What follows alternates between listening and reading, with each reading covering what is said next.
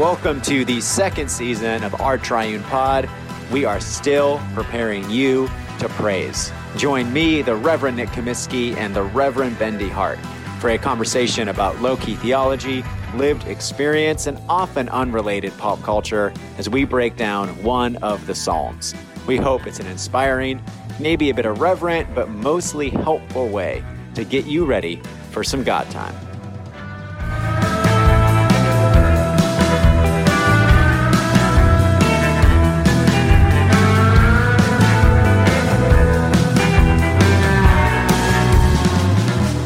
Welcome back to Our Triune Pod. It's my last podcast in New York City. Really sad about that, but excited about Birmingham. Nick, how are things in Raleigh? Things in Raleigh are wonderful. The year of our COVID gods, twenty twenty-two, has begun, and uh, things are good, man. Yeah, I'm I'm doing all right. Did you get hit with this uh, winter storm that the South got slammed with? Yeah, we had a bunch of snow that fell like rain, if that makes sense. Like it was oh. snow coming down, but then when it hit the ground, it just turned to like water. So it was, it was pretty, as a yeah. matter of fact. But, but kind of lame. No, yeah. It was cool. It wasn't lame at all. No days off for the kids. No, like no, no days off. Yeah, no two hour delays.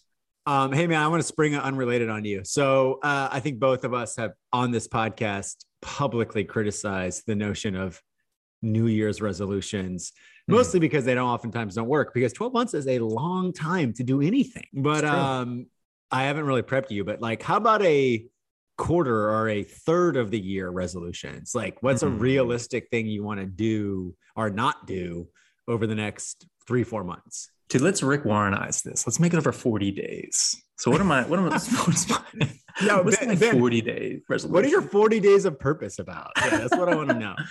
For those of you who don't know, Purpose Driven Life, super popular book like twenty years ago. You had forty days to essentially change your life. And a lot of people were really blessed by that. So I don't want to mock it. But for forty days, I want to jump on my Peloton for forty days in a row. There you go. There you have it. I want Is to get a little real? more fit. Yeah, man. Are you, I mean, I'm, I'm three days in. Come on now. Come on. Oh, good. No, actually, it's cool. impossible for me because I'm about to move and my, my Peloton will be put in storage for a little while. But well, I guess it's just going to work out for forty days straight. Yeah. So, dang. Yeah. That's good. So how about you? You can have more than forty days if you want. You can have a. Yeah, I do. I have months. a good answer. I, I asked you this question. I already have an answer in mind. Um, so this is going to be the most like on brand, lame, pretentious, but whatever answer in the world. But I, with a couple of guys from our church, we're going to try, I'm going to reread Infinite Jest. Oh yeah. Yeah. We have like a reading plan and everything. It's, it's a, it's a very long book, but, uh, I'm mm-hmm. excited about it. Over three months. Yeah. I think we're going to start like in mid January and go through like the end of April. I don't know. I just mm-hmm. like, I literally Googled Infinite Jest reading plan and there was like nine, like right away. So I just like, there's like Bible plans. Infinite Jest reading plans. totally, totally, man. Now, does this yeah, reading man. plan include the mountainous endnotes? Oh, the endnotes are like the best part, dude. All That's the funny stuff is in the endnotes. Yeah, like my yeah. favorite, one of my favorite lines of literature. It's like, it's on the first like fifteen pages. I don't even remember the context because I read the book like ten years ago, but it was this line, it was describing this one character and uh, David Foster Wallace described him as sheened with meth sweat. I'll never forget coming across that phrase. I loved it. So all you listeners out there who are dying to read, you know, four or five pages long footnotes, um, why don't you uh, email Nick Comiskey and get on board with that three month? Yeah, just plan. D M, just D M the uh, Instagram handle and I'll That's send right. you the, uh, I'll send you the reading list. And you guys have started yet? So you're like three days in? No, no, no, no. We're starting January seventeenth. So, oh, yeah, guys, weeks. I mean, yeah. that's about when all of you who are going to read the Bible in a year have given up. So, why yeah, not like, take up Infinite after Jest? Genesis? Like, uh, who's Abraham, Isaac? Yeah. No, they those always crashed on the hard rocks of Leviticus for sure. yeah. yeah. The bold of you make it to Numbers. But, uh, but we want to bless Bible reading endeavors. We're pastors, we're all about the Bible. So, to the Bible. We're going to read from Psalm twenty-nine. This is the Sunday after the Epiphany, and there's a reason why this psalm is chosen for the first Sunday after the Epiphany. And it goes like this. Ascribe to the Lord, you gods. Ascribe to the Lord glory and strength. Ascribe to the Lord the glory due his name. Worship the Lord in the beauty of holiness. The, vo- the voice of the Lord is upon the waters. The God of glory thunders. The Lord is upon the mighty waters. The voice of the Lord is a powerful voice. The voice of the Lord is a voice of splendor. The voice of the Lord breaks the cedar trees. The voice, the Lord breaks the cedars of Lebanon. He makes Lebanon skip like a calf and Mount Hermon like a young wild ox. The voice of the Lord splits the flames of fire. The voice of the Lord shakes the wilderness. The Lord shakes the wilderness of Kadesh. The voice of the Lord makes the oak trees writhe and strips the forests bare. And in the temple of the Lord, all are crying, glory. The Lord sits enthroned above the flood. The Lord sits enthroned as king forevermore. The Lord shall give strength to his people. The Lord shall give his people the blessings of peace. Nick, ascribe to the Lord the honor due his name. What do you have? Ben, your voice makes my heart skip like a calf. Um, the all right, so let's start. I thought it was gonna be funny, man. You just didn't even, you didn't even laugh. I bombed. Was, Sorry, guys. Too, too predictable. um, okay, man. Well, let's start with the audience of this psalm. Ascribe to the Lord, you gods. Um, Who who are who are we talking to? You know, I think every I mean, I think this is the only psalm that is addressed to the uh, heavenly court. And I'm going to read a couple of different points in this pod. I'm going to read from a couple commentaries just because I don't know. That's how I roll. I don't have any original thoughts. Um, and here's what just the, uh, I just one... plagiarized. Look at Nick. He's he's doing due diligence. Well, no, that's those are my sermons, my my man. Um, so the the quote from a commentary: the psalm envisions the scene more uh, described more fully in such passages as Psalm eighty-nine, Isaiah six, and Revelation four, one through eleven. And so what we're, I think, asked to imagine here is the children of Israel kind of rehearsing this psalm, but their audience is, of course, them, but more directly, the audience is the, the heavenly court. I don't know, the four living creatures or the elders, or I don't know, whatever is up there in the realm that's as real as ours, we just cannot see. But it is a call to, for those beings to give reverence to God, to ascribe to the Lord glory and strength. It's, it's a cosmic psalm more than it is a political or a kind of horizontal psalm. It is like straight up. And it is saying to all the lesser spiritual beings in the uh, the three-tiered universe to ascribe to the Lord. Um, Ben, do you believe in demons? Yeah, because uh, the Bible talks about them. Of course. No, but it is. It, I mean, I don't know. I don't really have a lot to say in this first point, other than just like it is a. It is a. It's worth pausing and just reflecting on the Bible, assuming the existence of these spiritual beings, and there are and you know we're calling these beings to worship Uh, the one true God. It's kind of, kind of wild. Yeah. I kind of wonder too, if it's, you know, if it has the, you know, the, the nations in mind, the nations worship these other gods that are no gods at all. Uh, but it's a call for these gods that might represent, you know, rain or thunder or this or that to look to the one who is the Lord of all.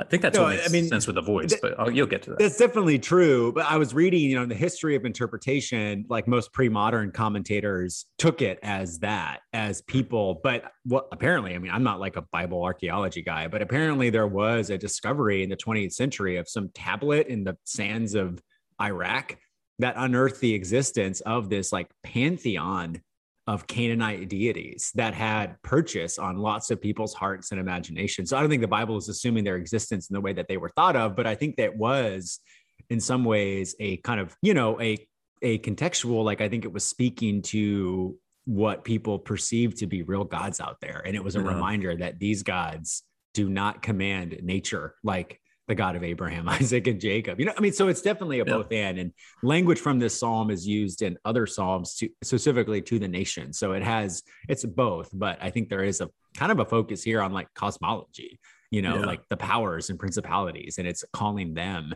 to, you know, honor and revere God. Yeah. So um, that's okay. That's the first thing I had to say. Second thing, you know, is, um, is the way that this psalm subverts, not subverts, but it, it is an alternative, like post-fall look at the way God and the majesty and power of God is displayed in creation. I mean, if you compare this psalm to Genesis one, you know, what happens in Genesis one? The Lord speaks and the Lord brings order to chaos. You know, he, you know, the, the stars and the sky and the animals and ultimately human beings, but it is of this dark, formless void, order and elegance and beauty comes, and it's through the voice of the Lord. Here, like post Eden, it is a, the voice of the Lord, not in the majesty, not in the beauty and elegance of nature. It's in like what we would call today, like natural disasters. It's the way God's power is displayed in floods and earthquakes and fires in the desert and trees being stripped bare. I mean, it's like, it's, it's a, it's a hard truth, but I think the most direct reading of this Psalm is like what we call natural disasters. I know now it's like there's climate change and different factors, but just these like inexplicable acts of nature where we are reminded how small and how tenuous our hold on the universe is. I think what the psalmist is saying is like, it is right to use those occasions as, as reasons to fear the Lord and the majesty of God, because God is of course at work, you know, bringing all things to order and all things new. But and even in like the chaos of creation as we experience it now, there is like something of God's power and majesty in that as well. It just kind of reminds me of when, you know, most of the time I'm, I'm most, I feel okay. I feel kind of in control, an illusion of control. And then like, you know, one of the dominoes gets pushed over in my life and it affects everything else. And I realize how small I am. And that's when I say my, my usual prayer, which isn't glory be to you, O Lord, it's help. Um, totally. And I begin totally, to realize man. just how desperate and needy and small I am. And a song like this, I think, highlights that. Yeah. I mean, I was uh, nineteen ninety-two or ninety-four. I don't remember. I think it was ninety-two. The um, the Northridge earthquake in Los Angeles, you know, so I was born and raised there. And I, I remember, I mean, I think what happened was there was a, um, like a little tremor, like right before the main earthquake, and it woke me up. And so I was wide awake when everything in my house was like in a blender. I mean, I will never forget the like violence of that earthquake where like the wall that I'm looking at now was like jello, you know, it was just shaking so violently. And my dad ran in the room. I, sh- I shared a room with my little brother, and he, my little brother's like three years old at the time.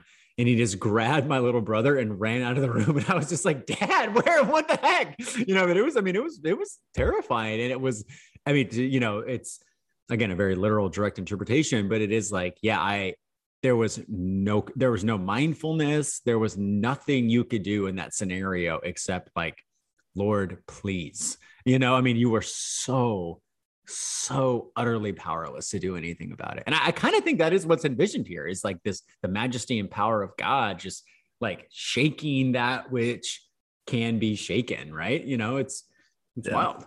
And a reminder that we're always like that, even if we feel like we're okay. Totally. We're always totally. pretty desperate and dependent. Yeah. Yeah. Yeah. No, that's, that is exactly right, man. Okay. Yeah. Well, just to around this idea of the way that God's power is displayed. Um, let me just, can I just read a line from Ellen Cherry, who's a fantastic Please. writer. Bless us, Queen. Um, Listening Israelites certainly know that God could at any moment unleash the violent forces of nature against them. The psalmist's strategy here is to invoke raw fear of brute power, which God is not afraid to brandish when necessary, as evidenced by the transformation of the peaceful garden into the raging flood in the first six chapters of Genesis. Order and chaos are but a hair's breadth from one another, and God controls the space between them. That's good. That's that's some hope right there. Yeah, that's the Lord is in control. Yeah, yeah, that's right, man. Um, well, okay. Yeah. I think the third thing to reflect on here is, and I don't exactly know how to plan this plane, but as you hinted at at the beginning, this Psalm takes place on a, is read on a very specific Sunday. And it's the, the first Sunday after the Epiphany, which is the baptism of our Lord. It's when Jesus was baptized in the River Jordan. And that's the kind of focus of this Sunday in most Anglican Episcopal churches. Um, but you know, do you notice like there are, there's the parallels and the surprising parallels in this Psalm and those different texts in the Gospels that describe the baptism of Jesus. There is a voice from heaven and there is, you know, water in some ways, right? And so whereas like the God God's declaration over the Messiah, you are my beloved son, and you I am well pleased. He is like claiming Christ as his own, or, you know, whatever. Uh, here it's like God is speaking through the water, and he's laying claim to the cosmos. He's saying, all of you gods and spiritual beings out there in the universe, like, this, you are mine too, in some ways, right? It's like this, this weird parallel. Yeah. I think we see that a lot in kind of Eastern Orthodox iconography too. If they really kind of capture that ancient cosmology with, you know, the, the waters symbolizing chaos. And here Jesus has gone into the waters of chaos, and that voice is speaking over his son. Essentially, you know, a little picture of the conquering of the chaos uh, that we'll see realized at the cross. But here we see the voice that's mentioned. I mean, how many times do we see the word voice in this psalm? Is it like fifteen? It's yeah, a lot. That voice that's talking about, you know, the, these very powerful natural phenomena is now that voice is over a human, over someone, you know, on some level as as as fragile as you and me. And in this person, the Lord shall give strength to his people. The Lord shall give his people the blessing of peace.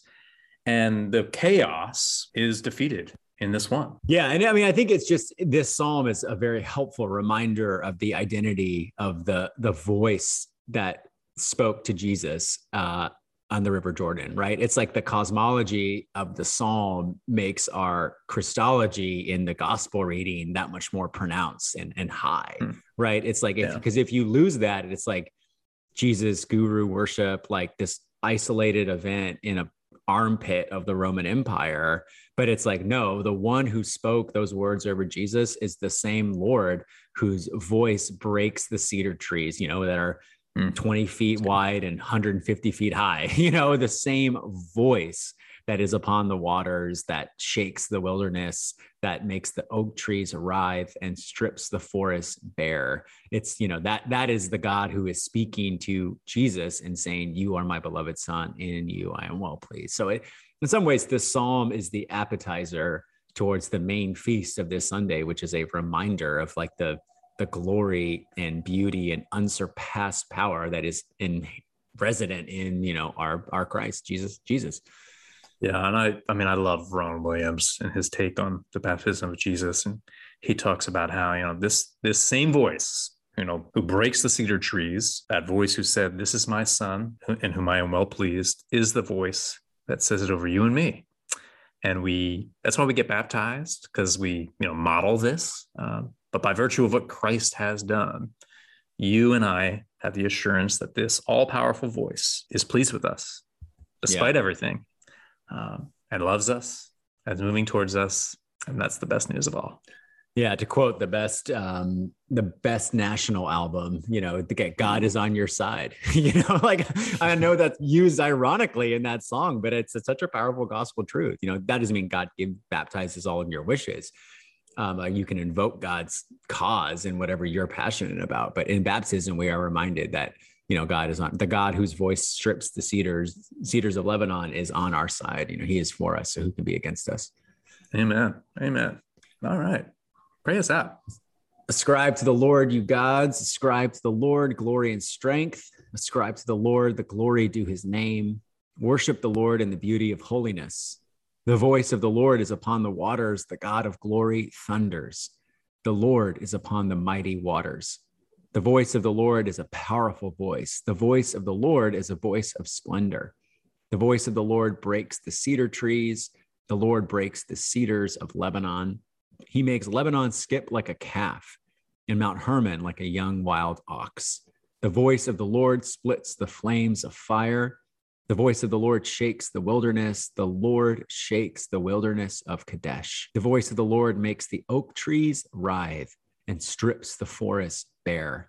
And in the temple of the Lord, all are crying glory. The Lord sits enthroned above the flood. The Lord sits enthroned as king forevermore. The Lord shall give strength to his people. The Lord shall give his people the blessing of peace.